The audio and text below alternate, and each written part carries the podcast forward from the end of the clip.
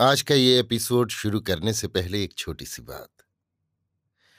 क्या आप भी अपना पॉडकास्ट बनाने की सोच रहे हैं? तो एंकर ट्राई कीजिए। ये पॉडकास्ट बनाने का सबसे आसान तरीका है। नंबर एक, ये फ्री है। नंबर दो, इसमें कई सारे ऐसे टूल्स हैं जो आपको अपने फ़ोन और कंप्यूटर पर रिकॉर्ड और एडिट करने की फैसिलिटी देते हैं। नंबर तीन आप अपने पॉडकास्ट को डिस्ट्रीब्यूट भी कर सकते हैं, जिससे इसे स्पॉटिफाई और दूसरे प्लेटफॉर्म पर सुना जा सके।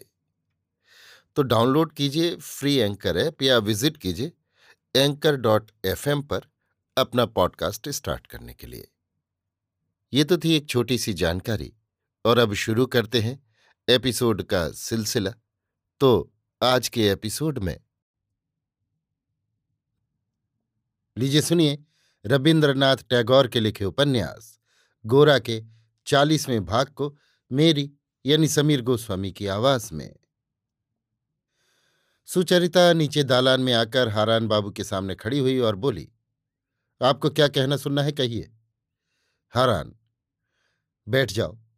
सुचरिता बैठी नहीं, चुपचाप खड़ी ही रही।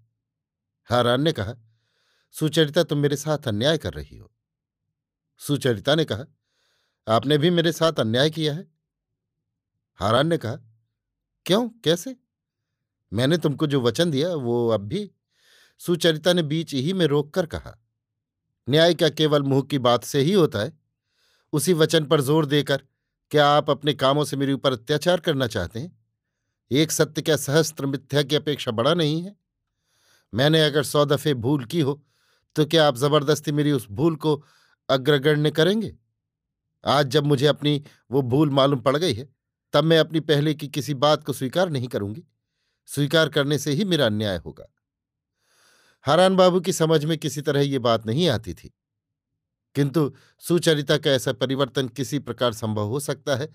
उसकी पहले की स्वाभाविक नम्रता और चुप रहने की, कम बोलने की आदत आज जो इस तरह नष्ट हो गई है, उसका कारण उन्हीं का आचरण है। अनुमान करने की शक्ति और विनय का भाव उनमें नहीं था। उन्होंने मन में सुचरिता के नए साथियों पर दोषारोपण करके सुचरिता से पूछा, तुमने क्या भूल की थी? सुचरिता ने कहा, ये बात मुझसे क्यों आप पूछते हैं? पहले मेरा मन था, अब नहीं है। इतना ही क्या यथेष्ट नहीं है। हारान ने कहा ब्राह्म समाज के आगे जो हम जवाब दे हैं, समाज के आदमियों के आगे तुम क्या जवाब दोगी? और मैं ही क्या कहूँगा? सुचरिता, मैं कुछ भी नहीं कहूँगी। आप अगर कहना चाहें तो कहेंगे कि सुचरिता की अवस्था थोड़ी है, उसके बुद्धि नहीं है, उसकी मति अस्थिर है, जो जी चाहे वही कहिएगा। किंतु मेरी इस बारे में यही आखिरी बात है, बस। हारान आखिरी बात हो ही नहीं सकती। परेश बाबू अगर इसी बीच में परेश बाबू वहाँ आ गए, उन्होंने कहा, क्या हारान बाबू, मेरी क्या बात आप कह रहे हैं? सुचरिता इस समय दालान से अन्यत्र जा रही थी। हारान बाबू ने पुकार कर कहा, सुचरिता, जाना नहीं। परेश बाबू के सामने बात हो जाए सुचरिता घूमकर खड़ी हो गई। हारान ने कहा, परेश बाबू, इतने दिन बाद आज सुचरिता कहती है कि इस विवाह में उसका मत नहीं है।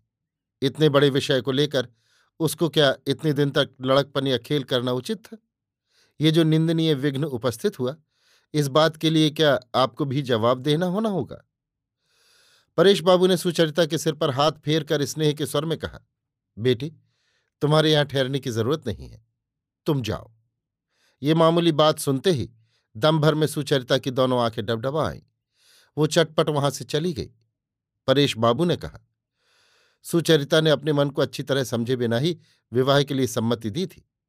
ये संदेह बहुत दिन से मेरे मन में पैदा होने के कारण ही समाज के सब लोगों के सामने आप लोगों के संबंध को पक्का करने के बारे में मैं आपके अनुरोध का पालन नहीं कर सका था। हारान ने कहा, सुचरिता ने उस समय अपने मन को अच्छी तरह समझकर ही सम्मति दी थी और इस समय बिना समझे ही असम्मति प्रकट कर रही है। इस तरह का संदेह आपके मन में नहीं उत्पन्न होता? परेश ने कहा, दोनों ही बातें संभव है, किंतु कैसा भी संदेह क्यों ना हो? ऐसी अवस्था में विवाह नहीं हो सकता। हारान बाबू आप सुचरिता को अच्छी सलाह ना देंगे?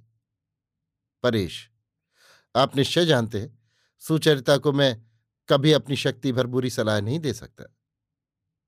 हारान बाबू, यही बात अगर होती तो सुचरिता का ऐसा परिणाम कदापि न हो सकता। आपके परिवार में आजकल जो बातें होने लगी हैं, सो सब आपकी अविवेचना का ही फल है। और ये बात मैं साहस करके आपके मुँह पर ही कह रहा हूँ। परेश बाबू ने जरा हंसकर कहा ये तो आप ठीक ही कह रहे हैं। अपने परिवार के अच्छे बुरे, सभी परिणामों की ज़िम्मेदारी मैं ना लूँगा तो और कौन लेगा? हारान बाबू, आपको इसके लिए पछताना पड़ेगा। परेश बाबू, पश्चाताप तो ईश्वर की दया है। अपराध को ही इतना डरता हूँ हारान बाबू, पश्चाताप को नहीं। सुचरिता ने प्रवेश करके परेश बाबू का हाथ पकड़कर कहा, बाबूजी, आपकी उपासना का समय हो गया, चलिए। परेश बाबू हारान बाबू तो क्या जरा बैठिएगा? हरान बाबू केवल ना कहकर तेज़ी के साथ चले गए। अभी आप सुन रहे थे रविन्द्रनाथ टैगोर के लिखे उपन्यास, गोरा के चालीसवें भाग को मेरी यानी समीर गोस्वामी की आवाज़ में।